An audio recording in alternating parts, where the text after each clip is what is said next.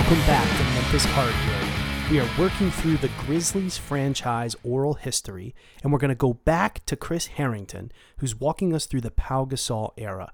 So we'll resume part two of this section with the hiring of Mike Fratello as the Grizzlies head coach. And then they hire Mike Fratello from outside the organization and bring him in, and he has a good year. I mean, he ends he ends up uh, with the Grizzlies in a good place.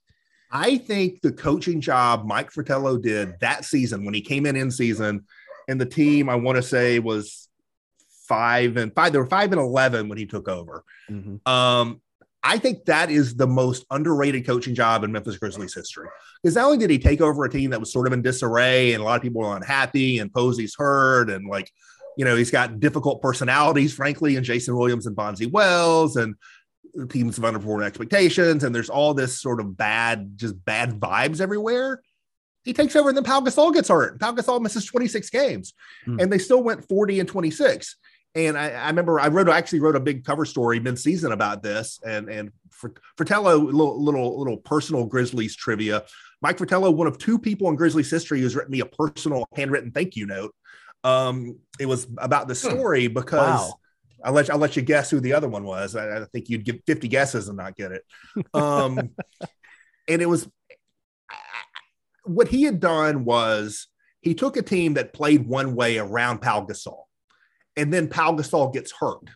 And he has to completely change offensively, at least the style of play, because Pau Gasol was the was the the sun around which you know the star around which everything rotated, and now Pau's gone, and so you couldn't dump it into Pau and like you know he draws a double team you kick the ball out for three point shot. You couldn't do that anymore. What are you dumping it into brian cardinal you dump it into lorenzen wright mm. he completely on the fly changed the style of play with a team that was just all role players. It was you know jason williams and mike miller and shane battier and brian cardinal and lorenzen wright. Like that was the starting buy with pau gasol out and he's winning with that.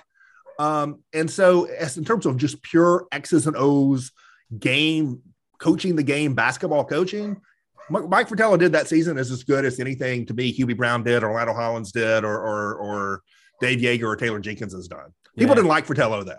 Personality wise, media didn't like him. People didn't like him. He didn't get the credit he deserved. But to me, that was a great coaching job he did in the season. Yeah. I was going to ask, did it, did it bring a sense of renewed excitement around the team, given that it had had this disappointing start? Um, or was the Fratello personality issues kind of looming over that season? I don't, I think it was less that within that season than just the sense that, okay, this team, he was maximizing what he had. And I think people sort of at that point knew that talent wise, there just wasn't that Jerry West knew, and you saw that the next summer when there was some of the moves he made. But there was a sense that I think people had both organizationally and at that point in the fan base that talent wise, that that team was sort of you know was hitting its ceiling. Although I guess I guess never mind. I was thinking West did make some moves that next offseason, then but then made other moves a year later. There were sort of two successive summers of shaking things up. But um, I, I, think I think people just had a sense that that talent wise, the team was sort of hitting its, its head against the ceiling a little bit. Yeah. Was that especially clear in the playoff series? I mean, now the Grizzlies are going into their second round of the playoffs. Well, their second uh, playoff berth, right, in Memphis. First one at FedEx Forum. They're taking on the Suns that season. Um, was there a sense going into the playoffs? Hey, we could actually take a couple games, right? I mean, I'm thinking specifically about Utah, right? Like year before last, right? Where the Grizzlies go in, they're serious underdogs, but they steal a game, right? Like, what's the sense of Memphis going well, into that I, series? I mean, I don't think you talk yourself into something other than getting swept. So I don't think people are like, okay, let's go get swept. But that was a Suns team that had the NBA's best NBA best record, 62 wins that year. Um, went on to the conference finals, a team that you know maybe could have won a title. Um, that was a hard hill to climb. I don't think people were had the expectation of getting swept. I think there was a like, let's be competitive, let's you know win a home game in our new building, that kind of thing. Mm-hmm. Um, there were issues, and that now the memories starting to come back to me a little bit about the two different summers. So, so that one, like there were issues. I mean, you know, Hubie Brown had had issues on the front end, and that all blew up. And then Fratello sort of made it work. And then you get to the playoffs, you're having issues again. That that's the the playoffs where Bonzi Wells got suspended um, oh. for a game. Um, the the legend is that he was banned from the building, banned from the practice facility. There's all kinds of stuff about you know he sort of went at Fratello, maybe not quite a Latrell Sprewell, PJ Carlesimo type situation, but in the general vein. you know, he got kicked out of the building. There was a joke for years, like Bonzi Wells has been banned from from FedEx Forum. He can never come back. He gets traded there, you know, that off season. But so you had the Bonzi Wells stuff that flared up that summer, and then at the end of that playoffs was when Jerry West said, "Okay, I'm gonna I'm gonna get rid of the quote unquote malcontents and get you guys who fit you. I'll give you what you want and see what you can do with it." Sort of the next summer, and that's when Bonzi Wells gets traded, James Posey gets traded, Jason Williams gets traded. Yeah, yeah. And so that's the then you you welcome Chucky Atkins. yeah, well, it became if we want to sort of segue into that next season, the one yeah. full Fratello season, which was successful in the regular season. They won 49 games. Yeah. But that was that was where they had pivoted to a team that even even had less of a ceiling than the team before. Ah. Where now instead of Pau Gasol and some like exciting young players who were never going to be all stars, it was Pau Gasol and some veteran players who had never been all stars for the most part. And so it's like Eddie Jones. That's the Eddie Jones year. It's the yeah. it's the Bobby Jackson year. It's the Chucky Atkins year. It's the Damon Stoudemire before he you know he gets hurt year. Yeah, it was. This is an older team, veteran team that's going to fit the Mike Fratello. We're going to slow it down and maximize every possession and eke out wins. And it worked in the regular season, and then it didn't in the playoffs. Yeah. I mean, yes, regular season success. The Grizzlies win 49 games um, and then they they face they face off against the Mavericks and they get swept again. and so, I mean, it was really it's sort of an ignominious end to that three year playoff run, right? As you note, Chris, like 0 and 12, maybe an NBA record for yeah playoff losses. And that that was one of the great sort of gut punch shots of the franchise was I can't remember whether it was game three or four, but they were going to win a game. They were they were about to win a game in that series and there's a there's a loose ball that there's a ball that I remember I remember the details. It was a turnover or what. There's a ball that sort of springs loose, and it springs loose right into the hands of Dirk Nowitzki, who drills a shot to win the game that the Grizzlies were about to win. Oh. And so, yeah, that was a little rough. Oh, that is so difficult. And I mean, on that roster, you know, as you know, there's really not a lot of young guys. Uh, Antonio Burks was on that that team that year. I don't know how much he played, but in terms of rookies, um, you had Anthony Robertson, Lawrence Roberts. That was uh, Hakeem Warrick's rookie year. And Hakeem Warrick. Yeah, yeah, yeah, exactly. Yeah, coming out of Syracuse. Uh, but mostly, yeah, Eddie Jones in his 11th year, Damon Stoudemire in his 10th year. Very different kind of philosophy, I guess, going into that 05, 06 season. It was, we gave Mike Fratello a team he can win 45 to 50 games in the regular season with. And that, yeah. that was literally, there were no hopes beyond that. And that's when you saw the recognition that, okay, this has run its course. And Jerry West, you know, really blew it up more that next summer. Well, right. And I mean, that, that next year, 06, 07, that's the last year that Jerry West is at the helm for the Grizzlies. Mike Fratello uh, coaches for the first 30 games of the right. season, go six and 24. Not a great start. Uh, what's going on that year in this final year Jerry West, Chris? So there was a moment in the closing media session from the year before, after they get swept by the Suns, and it's on. You know, now when they do this, they they set everybody in a room and they bring the guys out one by one and they set them at the podium, and it's very sort of orchestrated. This was like a free for all. It's just everyone standing around on the practice court, and you can walk up and talk to people as they come in. And so we're walking. I, I was standing there. I did not ask the question. I wish I had, but I was standing there. And so we're standing around Jerry West, and Mike Fratello's like six, seven feet away from him, having a separate conversation. And someone asked Jared, Bonzi Wells, they had traded Bonzi Wells. Um, and after after the the playoff dust up the year before against the Suns, they traded Bonzi Wells for Bobby Jackson. Bonzi Wells goes to Sacramento. He has a great playoff series for Sacramento that year, the year the Grizzlies are getting swept by the Suns, no, the Mavs.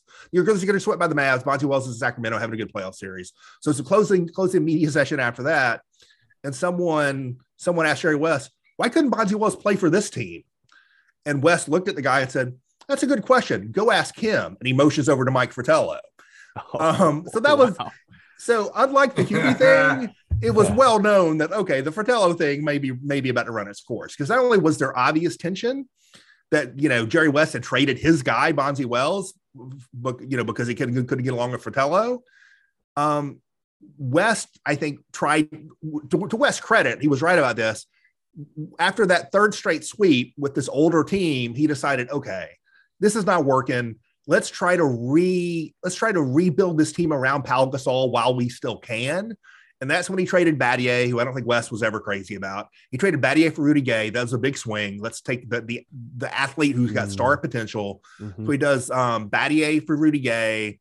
You- Then now you're getting more Hakeem Warrick, more Dahntay Jones. Um, Kyle Lowry comes in, also a first round pick. It was Mhm. let's get younger and more athletic around Pau and try to rebuild this without completely blowing it up. Mhm. Pau's the only high upside guy we have. Let's rebuild it around Pau. That was not a team built for Mike Fratello. And Mhm. everyone knew going into that season, this is not for, for Fratello and West are not feeling great about each other right now. And he's he's changed this team to be the kind of team Mike Fratello doesn't want. Mike Fratello doesn't want to play rookies. Mm. And then on top of that, Pau Gasol gets hurt that summer, I believe, playing for the Spanish team. He had a foot injury. Mhm. So now, on top of all this other stuff, you're starting the season without Pau Gasol, who Mm. missed the first 22 games. Fratello played the first 30, you said. I think Pau Mhm. missed the first 22. Mhm. And so the whole thing, it that season, unlike year two or the first year in the pyramid when with Hubie, when it was a it was a surprising disappointment. That was a very unsurprising disappointment, really. Mm. Well, I mean, as you say, that was the year that Rudy Gay was drafted to the franchise coming out of UConn. Alexander Johnson, another rookie, uh, Tarence Kinsey, Kyle Lowry, he now of Miami, Toronto uh, championship status. So you've got all these rookies on here, um, and you don't have Pau Gasol. It's going to be hard to win, and they didn't. Yeah. And you had a coach who coach who didn't want to be playing rookies anyway. That was not a not a Mike Fratello kind of kind of situation. So that But that that that, that yeah, fell apart very quickly. that moment gives rise to the Tony Barone era. Brody ball. so now we've got Barone ball. He goes 16 and 36 uh in that year. Um Chris, t- tell us about Tony. Oh, Tony was great. I love Tony. Uh, one of my favorite people in in Grizzlies history. Um, a very blunt, very funny guy. Um, that was an interim coaching situation. That was always going to be an interim coaching situation, and I think he knew that. Um, it was because he had been the I don't remember whether I think his title was player personnel director. He had come down. He had been an assistant coach under Hubie, and then gone gone gone up into the front office when Fratello came in, and basically brought him back down. And at that point, Jerry West was like, "We want to play the kids, and we want to play faster. We want to be anti-Fratello." Fratello was let's play slow with veterans, but West was like, "We're going to lose. Let's play fast with the kids." And Barone was basically willing to do that, and so it was we're playing fast with the kids, and we're losing a whole bunch, and that's what happened. And he played out the string, and then But it wasn't boring. no, I mean, I mean, at some point when you're losing, you, but yeah, it was it was probably the right thing to do. Uh, w- could you have done the same approach with a coach that was going to give a little bit more structure? Yeah, sure. maybe in retrospect, but it was fine. But but Barone was great. Rest in peace, Tony Barone Senior. Um, yeah, he was great. And he stayed in the franchise, Chris, right after he after he coached, he went back to, to the general manager's office. Do we do we curse on this podcast? You can, yes, you can curse. Okay, it's going to be a quote. So one of my favorite moments, and this is a mild curse. Um, one of my favorite moments ever covering the Grizzlies was whatever I don't remember what year it was at this point. Um, whatever year that they were Michael Heisley was allegedly about to sell the team to Brian Davis and Christian Laettner. Oh, right. So it, they they even have a press conference about it, and Christian Laettner announces to the room, no one sees this coming that he's going to be an owner player of the team. And like, and everyone laughs, and it turns out he's completely serious about it. And everyone's looking around like, what is happening here?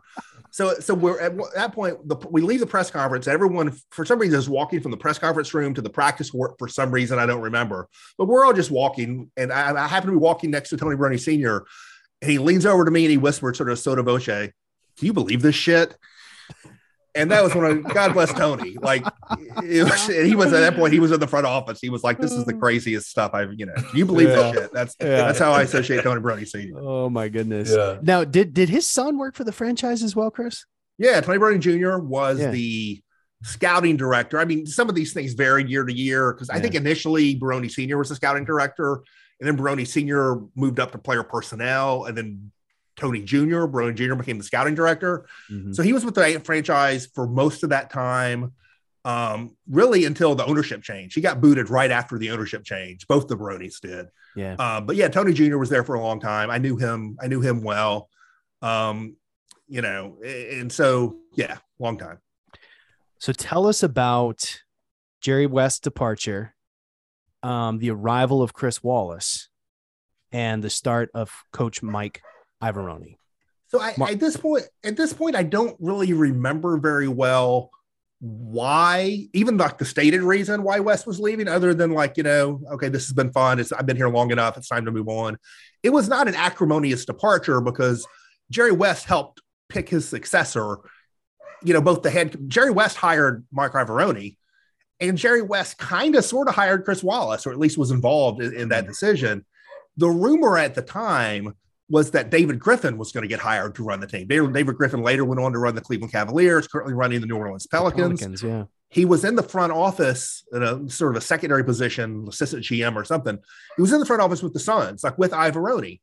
And there was, and people thought it was a package deal that it was going to be Iavaroni and David Griffin. Oddly enough, the coach gets hired first. So they hire Iavaroni and there was an expectation, including internally, people in the organization said they expected this too, that David Griffin was following, was going to be the GM. And then Griffin backed out. And one of the things I heard at the time was that David Griffin didn't wouldn't have wanted Iavaroni to be his coach, even though from the outside people thought that was the two Phoenix guys. You're importing oh. the Phoenix thing. Um, that may not have been true, but for whatever reason, they thought they were getting Griffin. It was my understanding. Griffin backed out kind of at the last minute, and Wallace was kind of a quick pivot. Mm. Uh, one one of the rumors at the time was it was it was agent related, like either he shared an agent with Griffin or he shared an agent with West, or it was some you know like the rumor was like, well, you know, Griffin didn't work out, but the agent said, okay, but I got this other guy, and it was kind of that kind of thing. Hmm. But Wallace had been in the front office in Boston in some significant capacities. And so it wasn't like an odd hire at all. It was just a sort of an unexpected one. Mm-hmm. But the timing of all that was weird because Iavaroni was hired before the coat, before before Wallace. Wallace was not involved in the Iavaroni hire at all. Mm. Um, and then the draft that year was kind of uh coming and going. And so Jerry West was involved in the draft and Chris Wallace was involved in the draft. And it was it, the transition was a little odd, even yeah. though it was not acrimonious. Do you do you know who made the choice to take Mike Conley? Um, I I think at the end that was that was a consensus decision. Like who ultimately was the Chris Wallace or what? It's it's unclear like who was the final. Michael Heisley is the owner is always the final call, but from a basketball standpoint, who was ultimately the decision maker is still a little unclear. Mm-hmm. But I unlike unlike lots of other picks over the years, there's there's there was never a sense of controversy around picking Conley. Now, I will say that a lot of people in the organization wanted Al Horford mm. and there mm. was hope that Conley would go third and Al Horford would fall to the Grizzlies pick at four. Mm. Instead, Horford went third. But once Horford went third, I don't think there was a lot of there was not a not a lot of hand wringing I detected internally. I think I think it was pretty much a consensus pick mm. Mike Conley in that draft. Mm. Just by the by, you know, when when Mike was traded out to Utah, I started following the Jazz just a little bit, really hoping that, like you know, his brother from another mother, he would be able to notch a championship with Utah. I mean, yeah. when when the Grizzlies were not very good, right? I was pulling for Mike basically, um, and it's just kind of sad now to see. Hey, the Mike Jazz. Conley- he might get traded to a contender, Chris. This is what I was about to say. His Mike, Mike Conley's title hopes are not finished; they're only finished in Utah. Yeah. I think you're going to see a lot some more you know, that team moved Rudy Gobert, and I think they're not done moving people. It wouldn't yeah. surprise me to see Mike Conley somewhere else. Oh, I love that. That gives me chills. Hopefully that works out for Mike.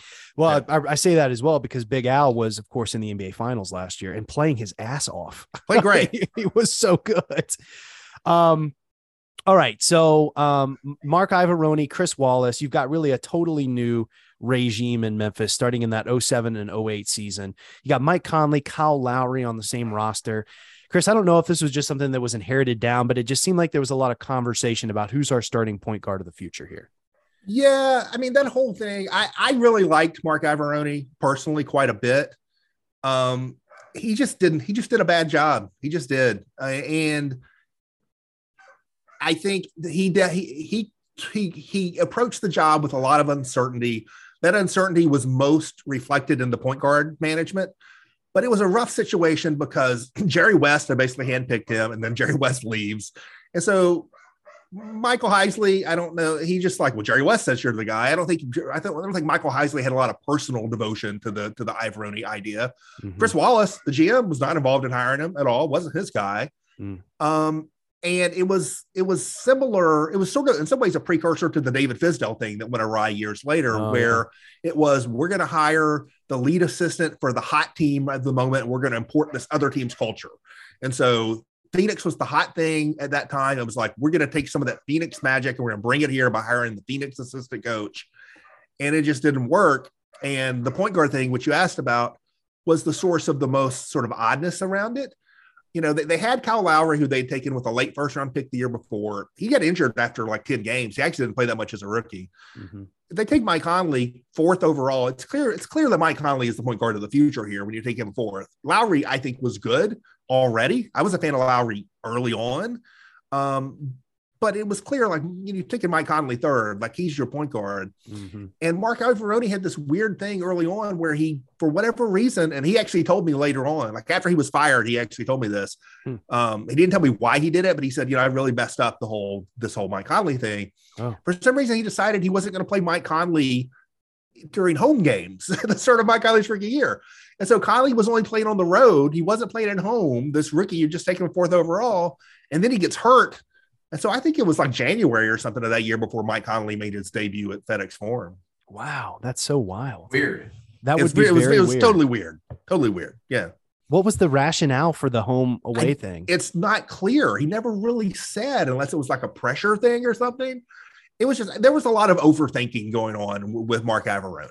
Yeah. They, they even did promos really? of like, you know, hyping up the season. It was Mark Iavaroni in his office, like you know, with the pen and the pad and the, you know, and the, the it was almost like the beautiful mind thing, right? And drawing yeah. on drawing on the board. and, and they really hyped up like Mark Iavaroni, coaching genius, even though he'd never been a head coach before. And I think I just think he overthought lots of stuff, yeah. a lot of uncertainty. Super nice guy, did a really, really bad coaching job. Yeah, yeah, yeah. Well, hmm. this is Pau Gasol's last season in Memphis, right? With Iavaroni. Yeah. Um, I mean, when you look at the roster, it looks pretty decent. You got Pau Gasol, you got Rudy Gay, you got Kyle Lowry, you got Mike Miller, you got Mike Conley. Yeah. you know, I mean, it's like, hey, you could maybe. No, it definitely should have been roster. better. It was, you know, you, you, if you can see the fingerprints of coaching in a negative way, you, you kind of can that season. Yeah. Yeah. Well, the Grizzlies obviously don't make the playoffs, uh, 22 and 60. And then the 08 09 season, uh, Chris, really isn't much better. In fact, it's it's it's kind of worse in some ways. You have three coaches: Mark Iavaroni, Johnny Davis, an interim coach for two games, right. and then Lionel Hollins comes in. Um, we trade out Pau Gasol and bring in this other Gasol.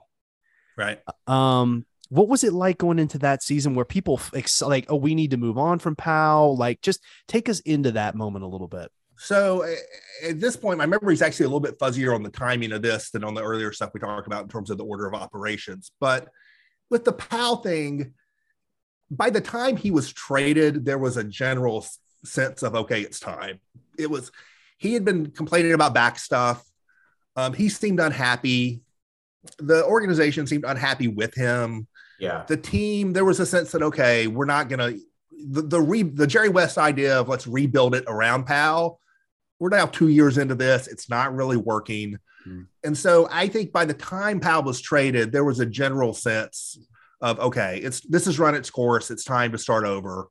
Um, now the I, the notion of trading Pau is different from the actual trade of Pau and how people reacted to that. Yeah, yeah. I think most people got comfortable with the notion of Pau Gasol being traded.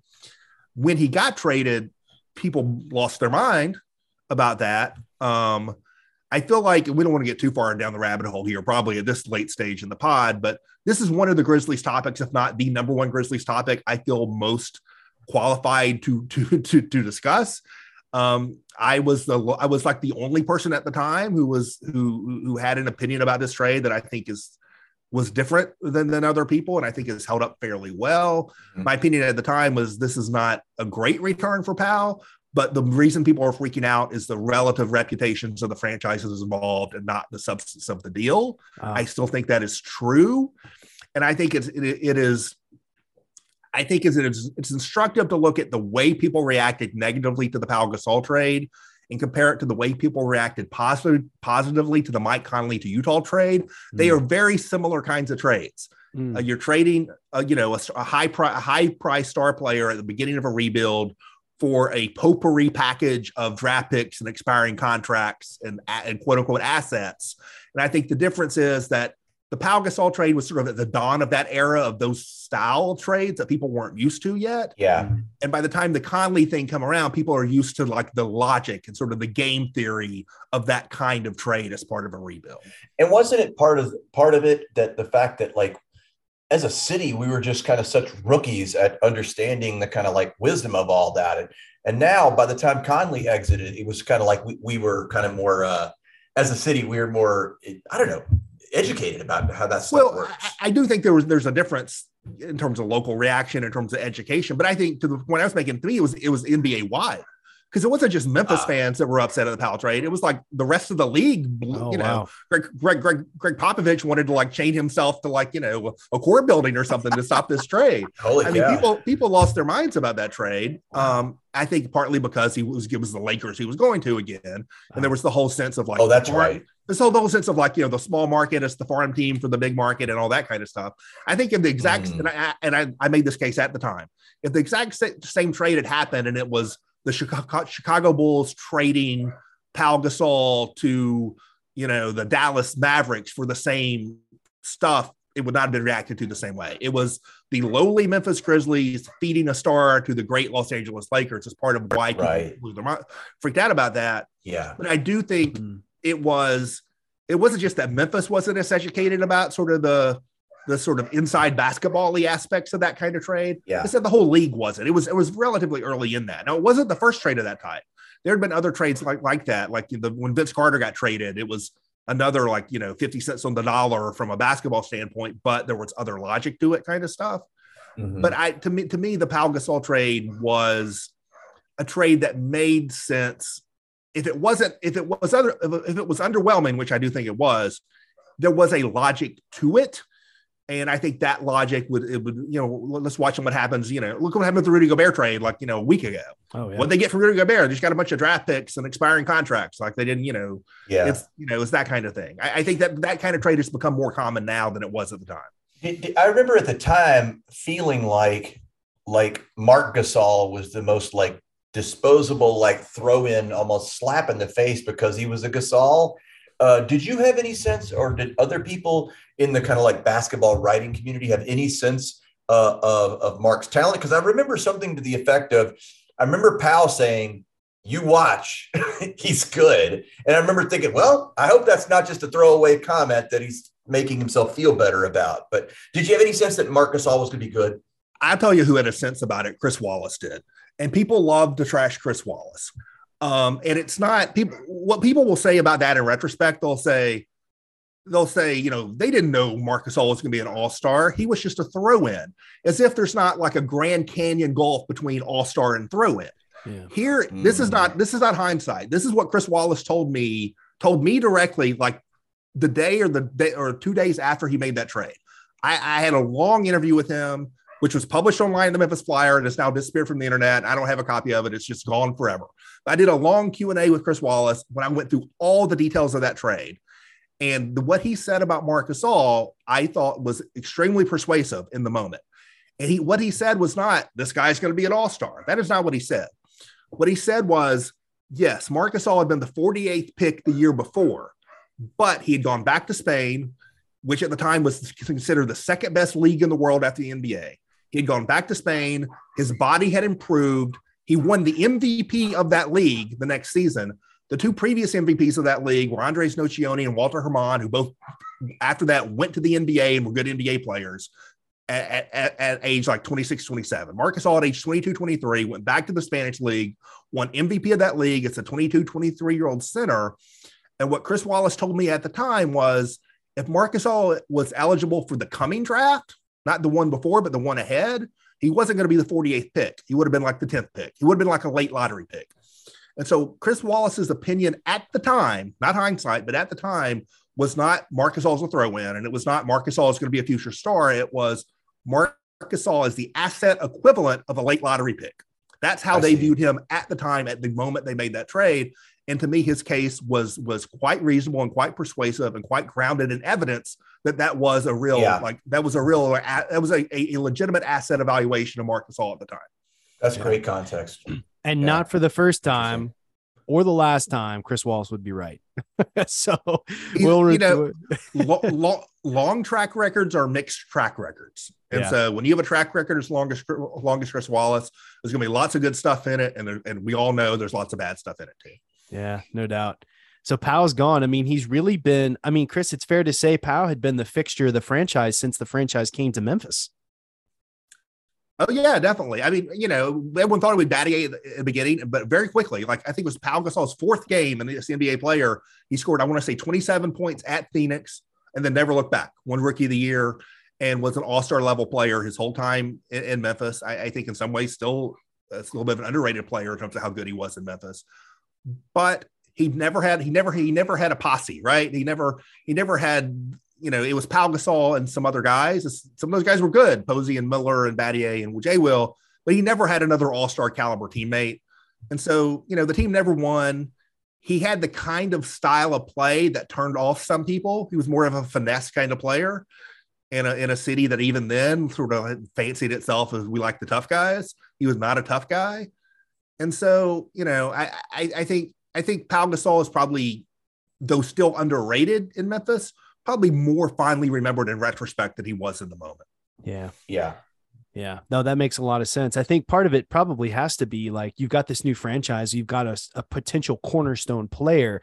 You want to put a lot of hope into that. And, you know, after some years where you don't have the success that you want, you got to rethink that and you send Pau out.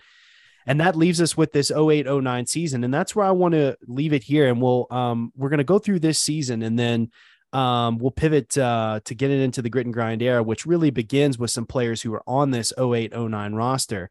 Mike Conley um, has got a year under his belt. Marc Gasol is a rookie. Rudy Gay has got two years under his belt.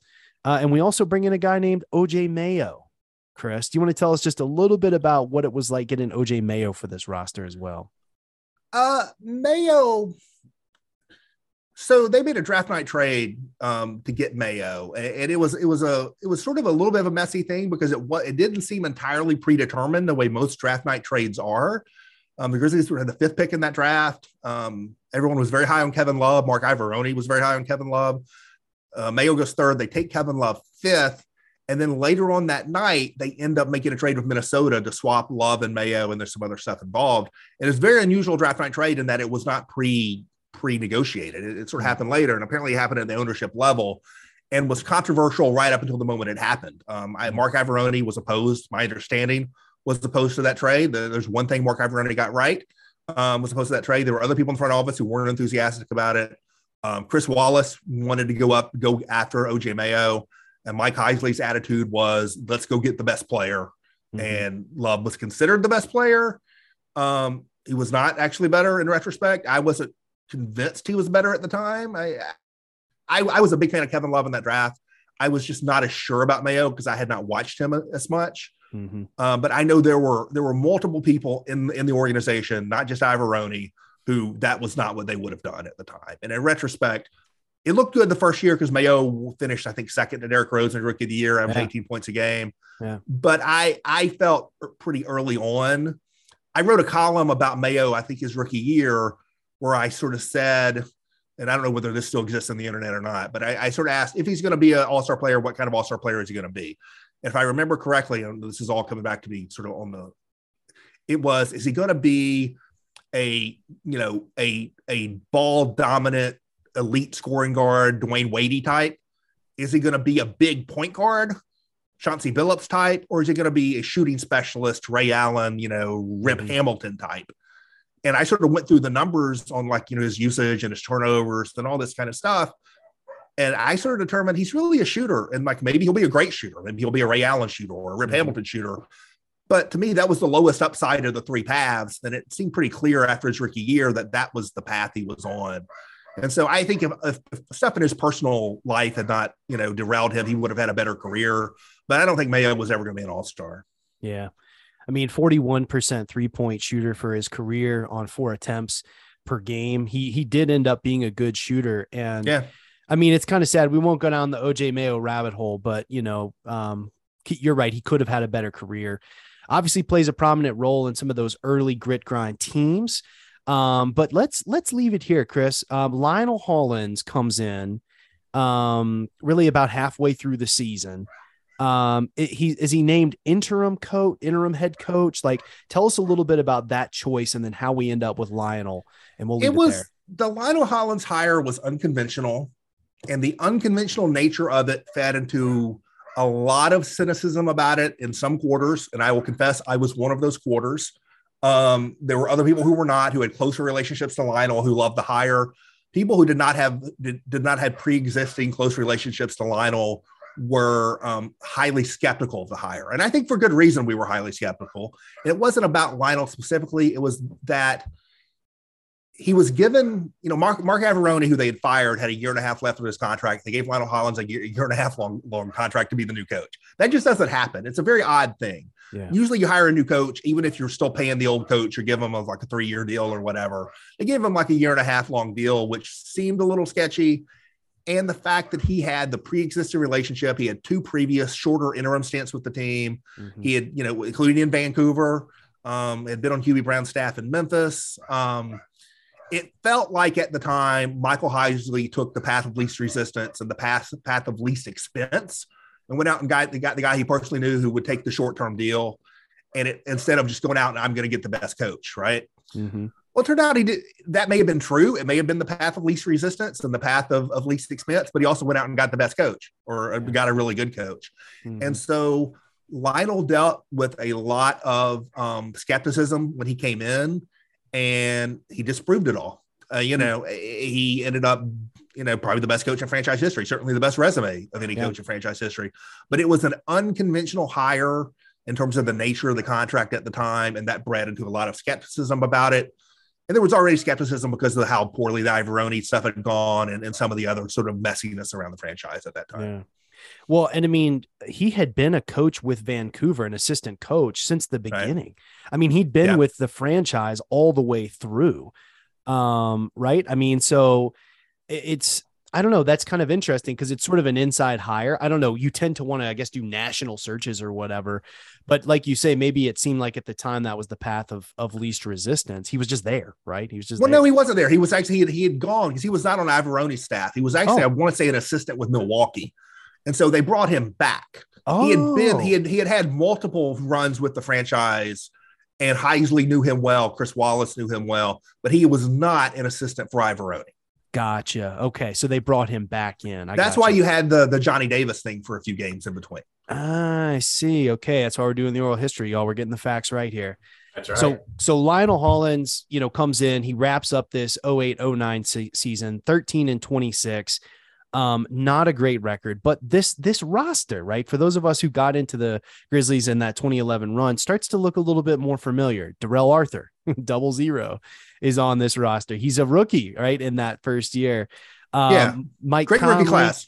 Mark, you know, Marc Gasol, Darrell Arthur, OJ Mayo, a really good rookie class that year. Yeah, and I mean these are guys who would make contributions. Some of them obviously larger than others going into the grit and grind era.